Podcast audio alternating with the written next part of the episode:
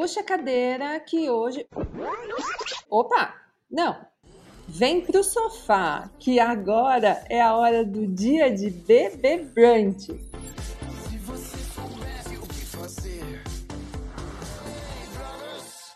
Olá, gente! Vocês já sabem que o Dia de Brunch ganhou uma temporada inteira dedicada ao Big Brother Brasil.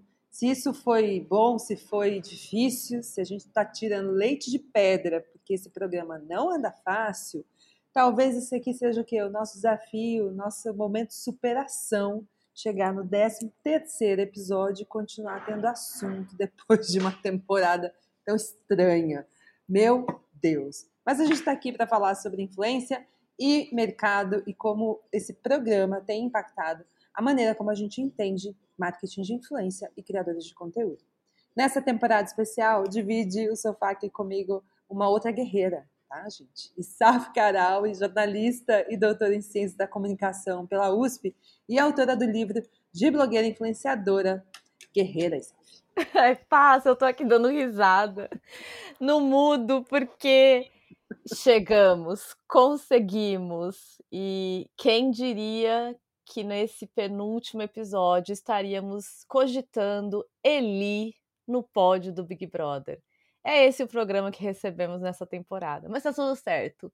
Um beijo para todo mundo que está nos ouvindo. Para quem começou né, falando sobre o medo de se posicionar, sobre o desejo da fama, que é um tópico que a gente vai trazer de volta no episódio de hoje.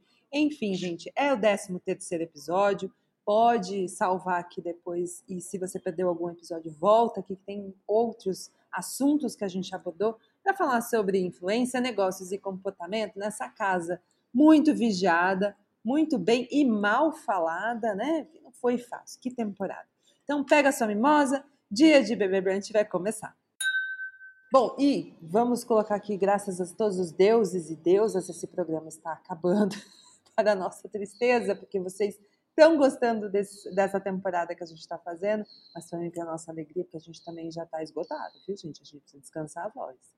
E a gente quer começar aproveitando esse final de temporada para falar de temas que vão surgindo quando o programa vai acabando, que são os eliminados e o quanto eles vêm desenvolvendo suas carreiras como influenciadores digitais. Bom, a gente teve dois casos essa semana que vão ser pano de fundo para nossa conversa aqui, que foram bem problemáticos. O primeiro deles, do Luciano, o primeiro eliminado. Sim, tinha lá aquela vontade maravilhosa de ser que, famoso. Fez essa semana o conhecido, famigerado, o, né, o, o, o esperado né, sorteio de iPhone. E a Nath, penúltima eliminada, né, penúltima antepenúltima eliminada, fez um post patrocinado nos stories de uma empresa que paga as pessoas para que elas fiquem assistindo o vídeo na internet. Já já a gente vai retomar esse assunto, porque ele é bem crítico, ele explica muito do sintoma do que a gente está vivendo na internet. Bom, são coisas problemáticas no final, são todas aqui bem problemáticas. Mas vamos falar dessa primeira, que para mim acho que pega o caminho sobre a pavimentação que o Big Brother promove na carreira digital. E ela começa, né, pelo alcance absurdo que o Big Brother promove na vida das pessoas. Não foi à toa que a gente começou essa temporada falando sobre fama, né?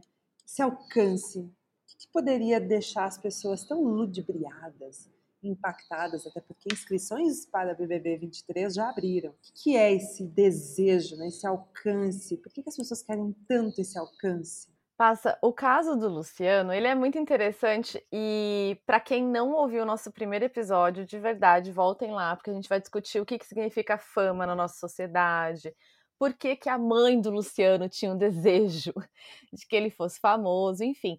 Mas eu acho que é legal a gente olhar para esse pós-Big Brother pensando em como é que o programa faz com que os participantes cortem caminhos no digital. E aí eu vou me apoiar numa autora brasileira chamada Raquel Recoeiro, que é assim a papisa da comunicação digital no Brasil. Maravilhosa. Ela é maravilhosa e escreveu um livro em 2000 e 10, chamado Redes Sociais na Internet. E assim, gente não tinha Instagram, não tinha nada disso, mas ela define nesse livro os atributos que tornam uma pessoa influente nas redes. Ainda sem falar de influenciador, mas ela vai elencar atributos como reputação, visibilidade, autoridade e popularidade. Por que, que isso é legal para a gente pensar o caso do Luciano? Porque vejam só, se você participa do Big Brother, você consegue claramente popularidade e visibilidade, que são dois atributos do digital. Quanto mais você acumula popularidade, ou seja, popularidade tem a ver com quantos laços você consegue firmar. Não precisa ser laço muito forte, não, mas esses laços já ah, comecei a seguir porque eu vi em algum lugar. Isso tem a ver com esse atributo de popularidade. Então, alguém que é muito popular. Isso é importante nas redes porque isso pode significar ter influência, ter ser alguém é, de destaque nas redes. A visibilidade vem desse imperativo do estar visível, de tornar a própria vida visível, coisas sobre as quais a gente já vem conversando. São dois atributos dos quatro que a Raquel Recoeiro vai elencar. Quais são os outros? Reputação e autoridade. O Big Brother vai te oferecer visibilidade popularidade, mas talvez não reputação nem autoridade. E aí é interessante pensar como é que essa carreira pós Big Brother vai se organizando a partir da visibilidade, sem colocar em perspectiva que há outros caminhos para pavimentar essa carreira. Então, o que, que a gente pode fazer? Pensando nesses quatro atributos, como é que a gente transforma, entre aspas, né, essa visibilidade, essa popularidade em reputação, que tem a ver com como é que o outro vai te enxergar, como é que o outro enxerga o trabalho que você faz, o valor que você tem, o crédito que você tem, e como é que, ao mesmo tempo, você transforma essa visibilidade, essa popularidade numa autoridade. E autoridade não é só questão de LinkedIn, tá, gente? autoridade pode. a gente resume, né? Mas autoridade pode ter a ver, por exemplo, com como é que ele é divertido, como é que ele é criativo, como é que a autoridade está em várias instâncias da vida. Então, acho que o grande ponto para a gente pensar nessa carreira pós-Big Brother é reconhecer que um dos atributos está ali. Você pode calcar toda a sua carreira nisso?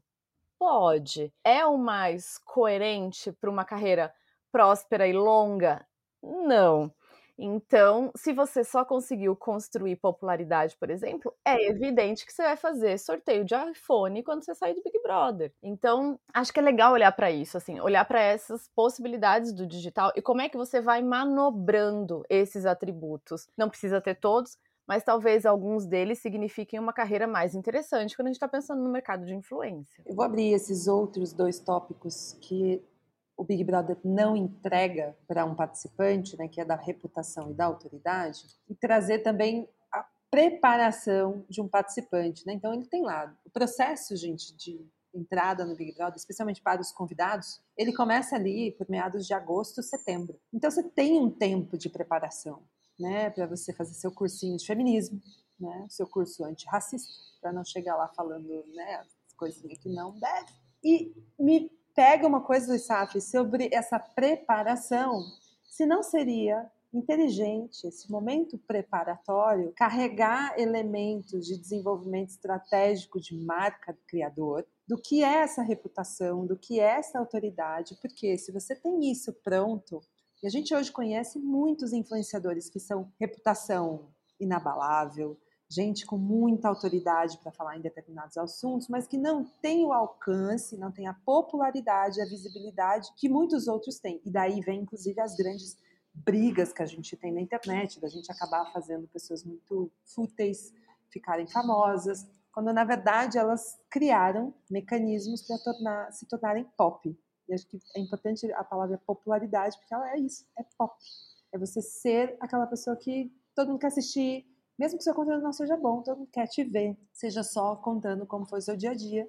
As pessoas aderem a essa popularidade. Mas essa preparação, se esse lugar de se preparar, né, que é um pré, a gente está falando aqui desse momento pós, mas esse alcance todo, essa coisa extraordinária que um programa como o Big Brother pode dar, que derruba qualquer mito de que a TV morreu, né? Dessa história de que ah, a TV, ninguém mais assiste TV, né? Então, o Big Brother não é mais sobre televisão, assim como influência. Influenciadores não é só sobre perfil no Instagram, não é só sobre você criar um perfil e construir toda a tua tua bagagem, o teu negócio em torno de uma plataforma que pode eventualmente desaparecer com os números dos seus seguidores e assim por diante. Mas é sobre construção de reputação e autoridade. E me pega como se a gente desligasse a chavinha da internet, popularidade e visibilidade desligam junto. Reputação e autoridade não desligam. E aí vem esse ponto, né? A gente falou tanto né, desse ponto sobre busca pela fama que o influenciador quando vai, né, essa pessoa vai para um programa, e até influenciador aqui fora, desejo de ser famoso, ser pop, né, de ser visto, de ser notado, e ele esquece desses recursos básicos da influência, da construção da reputação e dessa autoridade que ele constrói. Eu volto lá para aquele ponto da fama, a gente já falou deles algumas vezes, porque ele é talvez um dos alicerces do sintoma que a gente tem hoje dentro da sociedade, dessa busca pela fama, né? desse desejo de entender fama como resultado de esforço. Será que é isso que a gente vai começar a alimentar, sabe? Fama vai ser nosso resultado, nosso ser bem-sucedido é o quão visível ou quão pop a gente é? Eu acho que isso já é um pouco o que se alimenta hoje, né? Passa até. Eu gosto muito de pensar na expressão pejorativa, que é blogueirinha, que as pessoas usam muito, né? Ai, fulano tá muito blogueirinha. Eu acho sensacional como é que essa expressão surge para evidenciar que você ainda é inha. Você não chegou lá. Que lugar é esse lá? É da blogueira, né? Aí a gente pode usar influenciador, enfim. Uhum. Então, quando alguém diz assim, ah, você tá, você tá muito blogueirinha, ela, a pessoa quer marcar que você ainda está num processo que talvez, quem sabe, você vai chegar lá, lá onde? Fama, notoriedade, popularidade, recebidos, enfim. É um grande. É uma reunião aí de valores do nosso tempo, né? E, e você foi falando de preparação, Passa, eu pensei muito na Juliette, no pós-BBB da Juliette Uhum. A Juliette fez uma coisa muito interessante, pensando aí nas questões de visibilidade e popularidade. Quando ela saiu do Big Brother, ao invés dela seguir num Big Brother nos stories, ela fez o oposto. Ela usou uma estratégia de invisibilidade. Ela desapareceu para calcular a rota. Quando você falou assim, ah, nesse momento de preparação, ela não estava preparada. Quando ela saiu, o primeiro story que ela fez foi dizendo: gente, isso aqui é muito louco, não sei o que fazer. Uhum. E ela desapareceu para se preparar, ou seja, para desenhar uma carreira a partir do que ela conseguiu conquistar, desses atributos que ela ganhou, reuniu no Big Brother. Então, entendendo, claro, bem, eu tenho essa fama, o que, que eu vou fazer com essa fama? Porque ela pode ser super, né? Ela pode realmente ser aqueles 15 minutos. O que, que eu vou fazer com esses minutos para que eles se estendam. Então é muito interessante olhar para essas possibilidades todas. Acho que aí também vai impactar o assessor que acolhe esse Big Brother quando ele sai da casa, né? Você melhor do que ninguém pode validar essa ideia, assim, quem é que vai receber, quem é que vai trabalhar junto, também vai definir o caminho. Então tem várias questões para pensar e a fama vai perseguir esses Big Brothers, gente. Não tem jeito, né? A expressão ex-BBB já é um atributo de fama ali. Se a gente for pensar nas categorias de famoso do Brasil, ex-BBB é um tipo de fama, tá numa escala ali de notoriedade brasileira. Então, enfim, pensar nisso. Eu vou aproveitar que você trouxe uma palavra, uma, né, um adjetivo pejorativo do nosso ecossistema, que é a blogueirinha. Eu marquei aqui porque, enfim, esse tema tem que voltar aqui para esse podcast em algum momento. Mas para a gente falar sobre profissionalização, porque se a gente comparar com o ano passado, o número de sorteios de iPhone, coisas duvidosas feitas pelos ex-BBBs diminuiu. Isso foi bem visível, né? Em 2021, gente, foi pelo menos sete sorteios de iPhone feitos por influenciadores que participaram do Big Brother, ou anônimos que quando saíram viram aquele número de seguidor todo, pensou, acho que tem que ganhar dinheiro com isso aqui. E esse ano até agora, eu pelo menos só vi Luciano. Você viu mais algum, Isaf? Eu também não vi, passa. Eu só vi Luciano fazer sorteio, então contem pra mim se vocês viram mais alguém aqui. A gente deu uma fuçada e não achou. Mas me chamou a atenção o publi que a Nath fez essa semana. Vamos ouvir? Galera, aproveitando que eu tô aqui respondendo essas perguntinhas com vocês, me contem uma coisa. Vocês já imaginaram ganhar 2 mil por semana apenas para assistir vídeos? É isso mesmo. É, gente, não precisa pagar nada, também não precisa vender nada, não é marketing digital. É um método, né? Assistindo e lucrando. Tem pessoas ganhando já de 5 até 6 mil por mês. É muito fácil, muito simples. O dinheiro cai direto na sua conta, gente. É, não tem trocadilho, viu, gente? É realmente porreta esse negócio aí. E eu sei que a galera tá todo mundo aí sempre no celular. Imagina só, você ganhar dinheiro no seu celular apenas assistindo vídeos. Sem burocracia nenhuma, gente. É só assistir. Muito fácil, né? Então, já aproveita, corre no link que eu vou deixar aqui e bora lá ganhar dinheiro, né? Gente.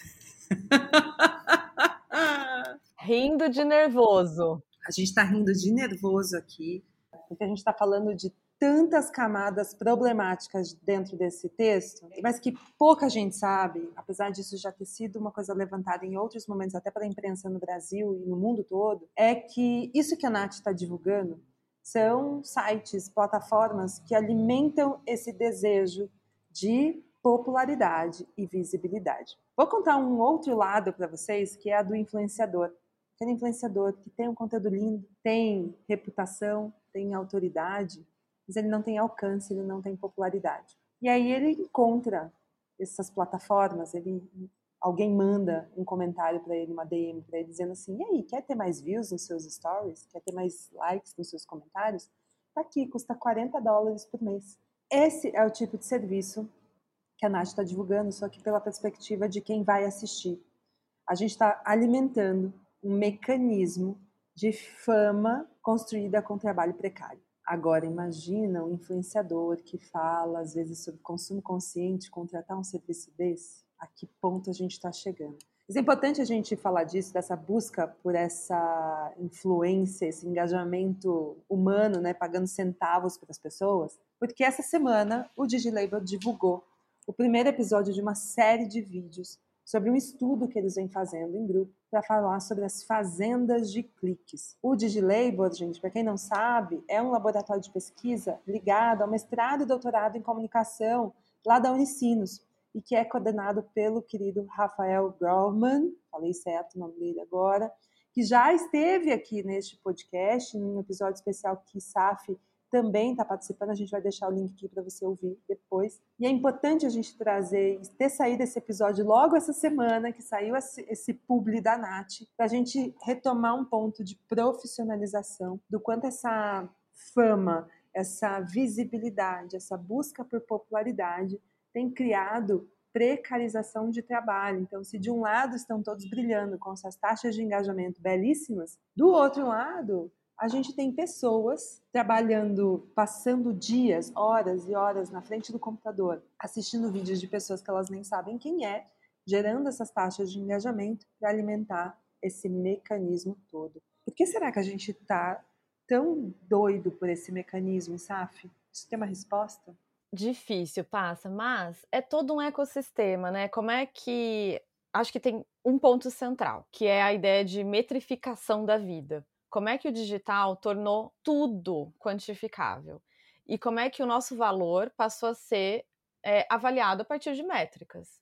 Ou seja, você tem muitos seguidores, nossa, você tem mais valor do que aquele que tem menos. É claro que, enfim, gente, eu aqui mostrando um pouco o panorama da nossa sociedade, não estou dizendo que concordo com essas, com essas questões, pelo amor de Deus. Mas essa é a leitura que a gente faz. Então, assim, ah, fulano conseguiu mais curtidas numa foto, mais comentários numa foto, poxa, então quer dizer que ele é mais ou menos valioso, importante, enfim, a gente metrificou a vida. E essa metrificação de tudo fez com que fosse também muito fácil e analisável construir qualquer coisa subjetiva. Então eu quero ter mais reputação. Como é que eu tenho mais reputação? Ah, reputação pode ser lida em comentários. Popularidade vai ser uma métrica de número de seguidores. Uhum. Autoridade vai ser uma métrica, a gente vai entendendo quais métricas correspondem a valores sociais e tornando tudo isso um número. E o número, gente, é muito fácil da gente burlar, da gente forjar, da gente mudar. Então, se a gente teve, por exemplo, um boom de compras de seguidores falsos,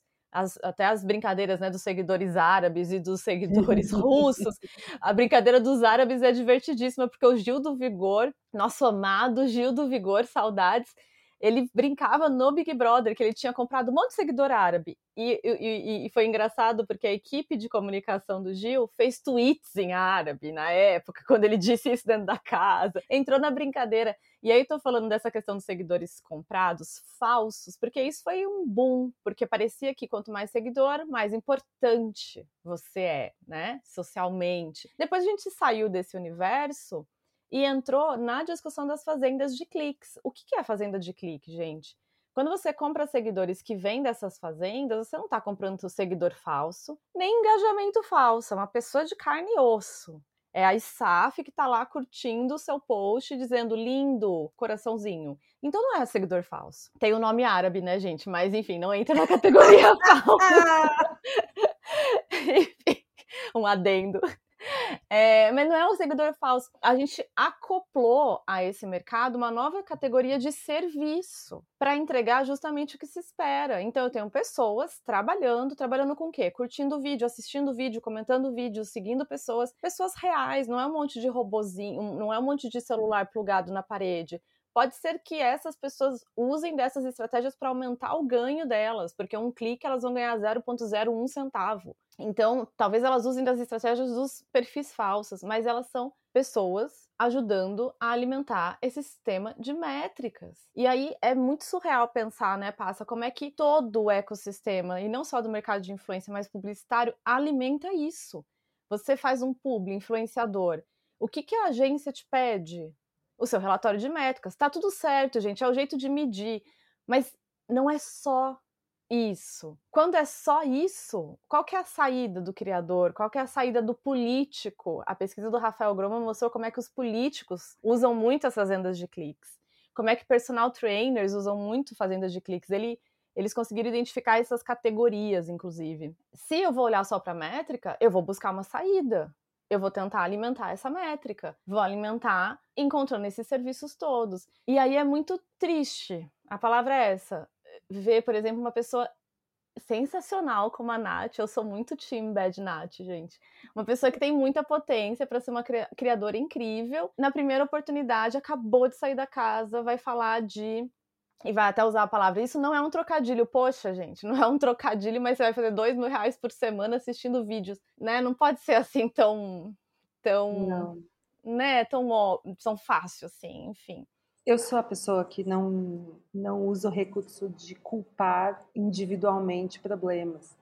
Eu acho que nenhum problema acontece por culpa de uma pessoa só. Quando a gente está falando de marketing de influência, isso ainda fica mais complexo porque a gente tem muitos agentes nesse meio muitas pessoas que participam disso, porque é de uma ponta de onde vem o dinheiro da publicidade que alimenta esse número e do outro uma taxa de desemprego gigantesca no Brasil que está fazendo muita gente ir para esses serviços que a Nath divulgou, porque seja pouco ou muito, mas quanto mais eu assistir, mais eu vou ganhar, é um dinheiro que vai pagar a luz para que ela tenha, continue tendo energia em casa, para que ela tenha comida, para que ela tenha, enfim, o básico do básico. Longe de mim de ver, dizer que tem um culpado aqui, mas a gente tem que começar a endereçar responsabilidades. De um lado, a gente tem essa ponta desempregada, que precisa de renda, que precisa, num país do jeito, com o nível de inflação que a gente tem, está tentando de qualquer maneira buscar renda. E do outro, a gente tem um mercado que se alimenta de métricas